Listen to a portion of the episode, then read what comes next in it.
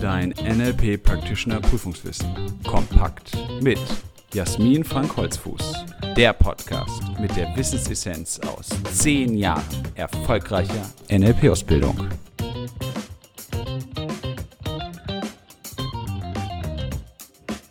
Herzlich willkommen zu einer weiteren Folge unseres NLP-Podcasts. Schön, dass du dabei bist. Solltest du das Buch, das NLP Practitioner Prüfungswissen gelesen haben oder zur Hand haben und es vielleicht auch im Abgleich mit dem Podcast durcharbeiten, dann ist dir sicher aufgefallen, dass das Kapitel Akronyme, das wir in der letzten Folge des Podcasts auch gehört haben, das Abschlusskapitel des Buches bildet. Das bedeutet, du bist jetzt schon sehr weit vorangeschritten, hast zumindest theoretisch das komplette NLP Practitioner Prüfungswissen verinnerlicht. Und um das nochmal abgleichen zu können und auch vertiefen zu können, lade ich dich ein, jetzt mit mir im Podcast die verschiedenen Kapitel noch einmal durchzugehen, das ganze Wissen noch einmal zusammenfassend zu rekapitulieren, damit du die Möglichkeit hast zu erkennen, welche Themen schon gut fundiert vorhanden sind bei dir, was schon wirklich als Wissensschatz in dir schlummert und wo noch die ein oder andere Ergänzung dazukommen kann. Anfangen möchte ich natürlich mit NLP. Was bedeutet NLP? N, Neuro, bezieht sich auf neurowissenschaftliche Erkenntnisse im Gehirn. Es geht um die fünf Sinne, sehen, hören, fühlen, riechen, schmecken und wie du mit deinem Gehirn diese Sinneswahrnehmungen verarbeitest.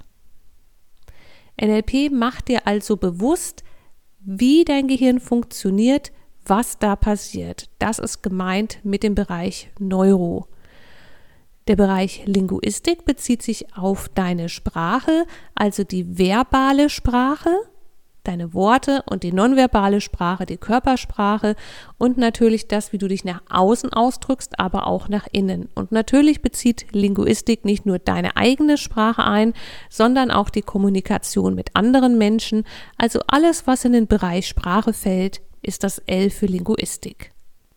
Und zu guter Letzt, das P für Programmieren bezieht sich auf deine inneren Prozesse. Menschen erarbeiten sich im Laufe ihres Lebens bestimmte Denk- und Verhaltensweisen, die etablieren sich, werden zur Gewohnheit und das NLP hat damals in den Gründungsjahren den Begriff Programme dafür gefunden. Prozesse wäre vielleicht ein etwas geschmeidigeres Wort aus heutiger Sicht. Nichtsdestotrotz gibt es eben wie automatisierte Abläufe, die in dir vorhanden sind und NLP macht im ersten Schritt diese Automatismen bewusst, so dass du dann die Möglichkeit hast zu sagen, so ist es super, so soll es bleiben, oder du willst noch mehr davon, oder sie sind hinderlich für dich und du möchtest sie verändern. Was ist NLP überhaupt? NLP ist eine Zusammenstellung ganz wirksamer Methoden erfolgreicher Therapeuten aus ganz verschiedenen Bereichen, Hypnose zum Beispiel, der Familien- und Gestalttherapie, der Kognition- und Verhaltenswissenschaften und es kommen eigene Entwicklungen, zum Beispiel die Submodalitäten und die Arbeit mit ihnen aus dem NLP selbst heraus dazu. Die Ziele des NLP sind es, alte, hinderliche Gedankenmuster und Verhaltensweisen hinter sich lassen zu können und neue, gesunde und eigene Denk- und Verhaltensweisen herausbilden zu können, die dir wirklich entsprechen und dich so voranbringen, dass es sich für dich insgesamt gut anfühlt und im Leben wirklich weiterbringt und du letztlich dich so gestalten kannst, wie es für dich, ganz unabhängig von dem, was andere meinen, deine beste Option ist. Selbst Bewusstheit zu erlangen im Sinne von Bewusstwerdung, was ist da, was macht dich aus und ganz bewusst das zu stärken, was du weiter fördern möchtest an dir und das zu verbessern, wo du sagst, da sind noch hinderliche alte Denkmuster, Überzeugungen, die du anders gestalten möchtest oder auch neue Verhaltensweisen, die du in dein Leben einbringen willst. Du kannst also NLP vielseitig nutzen, etwa als Kommunikationstraining oder zur Verbesserung deiner Kommunikation, zur Strategieentwicklung, Konfliktlösung. Es ist auch eine Wahrnehmungsschulung, Dein Auftreten wird sicherer, konkurrenter nach außen. Du hast eine positivere Ausstrahlung durch das Wissen um dich selbst und natürlich kannst du Ziele besser setzen und erreichen. Deine emotionale Kompetenz wird dadurch gesteigert. Du kannst besser deinen eigenen Zustand, wie es dir geht, selbst bestimmen. Du hast dadurch natürlich auch die Option des Selbstcoachings, kannst dich besser motivieren, deine Ressourcen aktivieren und insgesamt deine Persönlichkeit weiterentwickeln, ganz besonders Denkblockaden lösen und eigene Grenzen überwinden. Das NLP hat eine Basis, die sogenannten Säulen des NLP und eine Säule ist eben der Rapport, das heißt in einem guten Verhältnis zu anderen stehen zu können, in einer vertrauensvollen Übereinstimmung. Wie das genau geht, wie du Rapport herstellen kannst, wie du damit eine Brücke zum Weltmodell deines Gegenübers bauen kannst, das besprechen wir noch in einem fortgeschrittenen Kapitel hier im Podcast, in, auch in der Zusammenfassung. Deine sensorische Wahrnehmung ist die zweite Säule, das heißt, wie du siehst, was du erkennen kannst, wie du deine Sinne schärfen kannst, auf was du auch auditiv, also beim Hören achten kannst, insbesondere in der Kommunikation, eine größere sensorische Wahrnehmung auch für deine eigenen Gefühle. Das alles ist NLP, eine Schulung deiner Sinneswahrnehmungen in Bezug auf dich selbst, in Bezug auf deine Umwelt und ganz besonders in Bezug auf die Kommunikation mit anderen Menschen. Die dritte Säule ist das zielgerichtete Denken. Denken und mit Zielen arbeiten ist eine ganz hohe Kompetenz im NLP, Denken auch im Sinne von Erkennen und Erkenntnis. Also zu erkennen, wenn ein Problemzustand besteht und dann zielgerichtet mit den Mitteln des NLPs aus diesem Problemzustand heraustreten zu können, selbst flexibel zu werden, verschiedene wirkungsvolle Prozesse einleiten zu können und nicht mehr in Gedankenspiralen, Abwärtsspiralen möglicherweise zu verharren. Und die vierte Säule ist die Verhaltensflexibilität, die sich daraus auch letztlich ergibt. Du bist zielgerichteter im Denken, du kannst Rapport mit anderen aufbauen, du hast eine geschärfte Sinneswahrnehmung und dadurch resultiert eine größere Verhaltensoption. Das bezieht sich nicht nur auf die zahlreichen Formate, aus denen du immer mehr Auswahl hast aus dem NLP, sondern ganz besonders im Alltag die Kontrolle über dich selbst übernehmen zu können. Wie möchtest du dich verhalten und nicht mehr automatisiert in alte, routinierte Verhaltensmuster zu fallen? Wer waren überhaupt oder wer sind noch, sie leben noch alle drei, die Gründer des NLP? Das ist John Grinder, Richard Bentler und Frank Pucelik. Diese drei haben in den frühen 70er Jahren des letzten Jahrhunderts in Kalifornien in USA sich zusammengetan und durch Modellieren anderer wichtiger Persönlichkeiten aus dem Bereich der Therapie und durch Erkenntnisse aus der Psychologie, Philosophie, Linguistik und durch eigene Entwicklung das NLP zusammengestellt. Wichtige Modelle des NLP, also auf die sie zurückgegriffen haben, die sie modelliert haben, sind vor allem Dr. Milton H. Erickson, ein ganz bekannter und bedeutender Hypnosetherapeut, Virginia Satir. Sie hat den Aspekt der Familientherapie und auch systemische Elemente in das NLP durch die Modellierung von Bendler, Grinder und Pucelik eingebracht und Friedrich Salomon oder Fritz Perls, Erstbegründer der Gestalttherapie.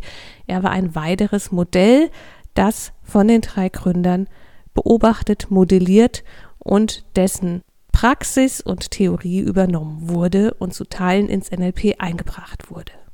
Im NLP gibt es ganz wichtige Grundannahmen, die sogenannten Axiome des NLP, die grundlegend sind für die weitere Entwicklung und für die Arbeit des NLP.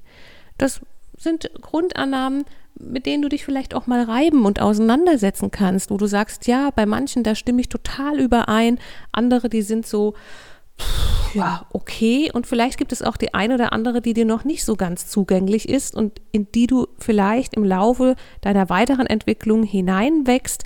Und gerade die Auseinandersetzung mit den Grundannahmen ist ganz, ganz spannend und macht sehr viel aus in Bezug auf die eigenen Überzeugungen und eigenen Glaubenssätze, die bisher vorgeherrscht haben und auch den Abgleich, Wie willst du in der Welt stehen? Mit welcher Grundhaltung willst du in der Welt stehen? Denn alleine über die Grundannahmen ist schon ein ganz anderes Verständnis der eigenen Persönlichkeit, ein anderer Umgang mit anderen Menschen erlebbar und auch umsetzbar. Und auch im Coaching und in Therapie ist es oft so, dass allein über die Aspekte der Grundannahmen schon wesentliche Verbesserungen und Veränderungen erreicht werden können. Gerade jetzt ist es ein guter Abgleich für dich im Bereich der Grundannahmen, einfach mal für dich zu überprüfen, kennst du die Grundannahme noch? Was sagt sie dir?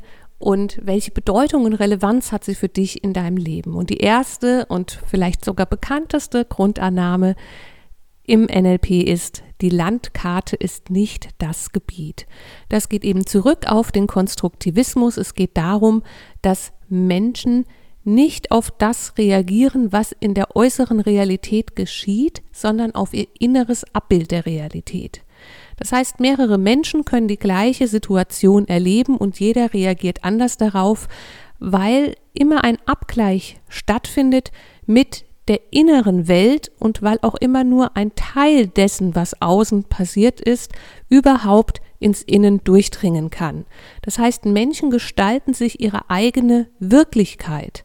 Sie konstruieren etwas, was ihre eigene Wahrheit darstellt. Und da spielt eben zum einen rein die Sinneswahrnehmung, was an dem, was zu sehen, hören, riechen, schmecken und auch fühlen ist, kommt überhaupt jeweils bei dem einzelnen Menschen an und stößt dann im Inneren auf die eigenen Vorannahmen, Grundhaltungen, Überzeugungen, bisherigen Erfahrungen. Deshalb ist das, was Menschen im Inneren für ihre Wirklichkeit halten, nicht das, was die äußere Wahrheit sein kann. Und das gilt natürlich für jeden Einzelnen und gibt ein größeres Verständnis für die Reaktionen anderer, die dir vielleicht bis jetzt unverständlich erschienen auf ein Thema oder eine Situation, in der du vielleicht ganz anders reagiert hättest. Und natürlich reduziert es auch Konflikte, einfach zu wissen, andere Menschen haben ein anderes Modell der Welt als du und jeder geht mit seiner eigenen Landkarte durch seine Umwelt und gleicht immer damit ab und nicht damit, was im Außen stattfindet. Eine weitere Annahme ist, jeder handelt in einer Situation nach der ihm jeweils besten zur Verfügung stehenden Option. Menschen treffen also innerhalb ihres Modells der Welt immer die beste ihnen zur Verfügung stehende Option, die bestmögliche Wahl. Das heißt nicht, dass andere Menschen sich über diese Option und Wahl freuen müssen. Es ist einfach das, was im Moment gerade für diese Person am besten funktioniert, die beste Option ist. Eine weitere Grundannahme, die dazu gut passt, ist, hinter jedem Verhalten steckt eine positive Absicht. Und auch hier geht es nicht darum, dass diese positive Absicht moralisch wertvoll oder altruistisch sein soll, sondern es geht darum, jeder hat einen guten Grund für sein Handeln. Jeder hat einen Antrieb, ein Bedürfnis dafür, was er gerade tut. Und das bedeutet auch nicht, dass wir jedes Verhalten einfach hinnehmen müssen und sagen müssen, ja, hat ja eine gute Absicht, das Verhalten wird schon okay sein. Nein, wir können unsere eigenen Grenzen setzen und wahren. Nur erleichtert es uns das Verständnis und auch gerade in Konfliktsituationen das Abprüfen, was steckt denn eigentlich hinter diesem Verhalten? Welche positive Absicht könnte diese Person denn haben? Und oftmals klären sich Konflikte eben nicht dadurch, dass wir Verhalten gegen Verhalten austauschen oder miteinander abgleichen oder darüber diskutieren, sondern schauen, was ist eigentlich die Absicht und wie können wir mit dieser Absicht arbeiten, um zum Beispiel andere Verhaltensoptionen zu entwickeln, die besser passen, um diese Absicht zu vertreten. Und da sind wir wieder bei einer der Säulen des NLP, nämlich der Verhaltensflexibilität. Es gibt keine Fehler, nur Feedback ist ein weiteres Axiom und das bedeutet, du hast etwas getan und hättest es bisher als Fehler bezeichnet, Fehler ist ein negativ konnotiertes Wort, löst in dir die entsprechenden neuronalen Prozesse aus, zum Beispiel Stresshormone. Und auch wenn wir sagen, ja, ich kann ja aus Fehlern lernen, ein Fehler bleibt ein Fehler etwas Falsches, etwas Schlechtes. Und das, worum es geht, ist zu erkennen, du hattest eine Absicht, die hast du verfolgt, um ein Ziel zu erreichen und das Ergebnis ist ein anderes als das, was du beabsichtigt hast. Und jetzt geht es wieder um die Verhaltensflexibilität zu sagen, okay, Feedback, so geht es schon mal nicht. Wie kann ich das, was ich erreichen will, besser erreichen, anders reagieren? Und das ist eine große Erleichterung zu wissen, du machst nichts falsch. Du hast nur die andere Methode gewählt und es gibt noch bessere. Und hier geht es nicht um Technik, Augenwischerei, sondern hier geht es nur grundsätzliche Haltung. Willst du für dich einen anderen Umgang mit dir selbst finden? Willst du auch im Umgang mit anderen Menschen eine andere Haltung gewinnen? Um zum Beispiel zu erkennen, auch in der Kommunikation, du wolltest etwas ausdrücken, es ist ganz anders angekommen, das ist kein Fehler, sondern das ist eine Rückmeldung an dich, dass du neue Formulierungen brauchst, vielleicht nochmal kalibrieren möchtest, nochmal schauen möchtest, was braucht der andere, um dich so zu verstehen, dass du von ihm so verstanden wirst, wie du verstanden werden willst. Also Rückmeldung, um zu verbessern, um dich immer weiter zu entwickeln. Gerade an dieser Auswahl der Grundannahmen wird deutlich, wie sehr sie aufeinander aufbauen. Denn die nächste Grundannahme ist, wenn etwas so nicht funktioniert, tue etwas anderes. Damit ist schon ganz klar gesagt, durch das Feedback, das du bekommst, hast du die Option, dein Verhalten zu ändern, dein Verhalten neu auszurichten, etwas anderes auszuprobieren. In Bezug auf die Grundannahme, hinter jedem Verhalten steckt eine positive Absicht. Das heißt nicht, dass du deine positive Absicht aufgeben brauchst, sondern dass du dazu eben ein besseres Verhalten findest, mit dem du das, was du erreichen willst, besser umsetzen kannst. Und da NLP eben auch einen Schwerpunkt auf die Kommunikation mit dir, mit anderen richtet, ist die Grundannahme, die Bedeutung der Kommunikation liegt in der Reaktion, die du erhältst, ganz wichtig. Es geht weniger darum, was du eigentlich sagen wolltest, sondern darum, was kommt denn beim anderen an. Kommunikation ist immer Wirkung und NLP gibt dir eben die Möglichkeit, diese Wirkung so zu erzeugen, wie du sie gerne haben möchtest. Selbsterklärend ist die Grundannahme, was ein Mensch erreichen kann, kann prinzipiell jeder Mensch erreichen, solange die Aufgabe in genügend kleine Schritte zerlegt wird. Also wenn dich etwas an anderen total begeistert, dann kannst du das auch erreichen, dieses Verhalten, indem du es so kleinschrittig machst, dass es für dich gut erlebbar ist. Und dazu passt auch die Grundannahme, dass du alle Ressourcen in dir trägst, die du für die von dir selbst gewünschte Veränderung brauchst. Das heißt, das, was in dir eine Resonanz erzeugt, hat den Grund darin, dass du das schon in dir trägst, dass du einen Ansatz dazu hast, dass überhaupt etwas in dir ist, was in Resonanz gehen kann. Damit sind wir schon mit dem ersten Abschnitt der Zusammenfassung so weit vorangekommen. Das bedeutet, du hast nochmal einen Einblick bekommen, wie ist NLP entstanden, was ist NLP überhaupt, wer hat es gegründet, wer waren die wichtigsten Modelle, was sind die Ziele des NLP, die Säulen des NLP und nochmal einen Einblick in die Grundannahmen. Und in dem nächsten Abschnitt der Zusammenfassung steigen wir dann in grundlegende Mechanismen des NLP ein, die mit deiner Wahrnehmung zu tun haben. Ich danke dir, dass du heute dabei warst, dir die Folge angehört hast, diese Wiederholung mitnimmst, um dein NLP-Wissen zu verinnerlichen und auch aufzufrischen und wünsche dir bis zur nächsten Folge viel Spaß mit dem Lernen und Leben mit NLP. Willst du noch mehr wissen? Mach dich schlau mit unserer Wissenssammlung auf www.nlp-ausbildung-holzfuß.de oder lies unser Buch, das NLP Practitioner Prüfungswissen kompakt. Es enthält alles, was du für eine sichere und erfolgreiche Prüfungsvorbereitung brauchst. Bis zur nächsten Podcast-Folge mit Jasmin Frank Holzfuß. Eine gute Zeit mit NLP.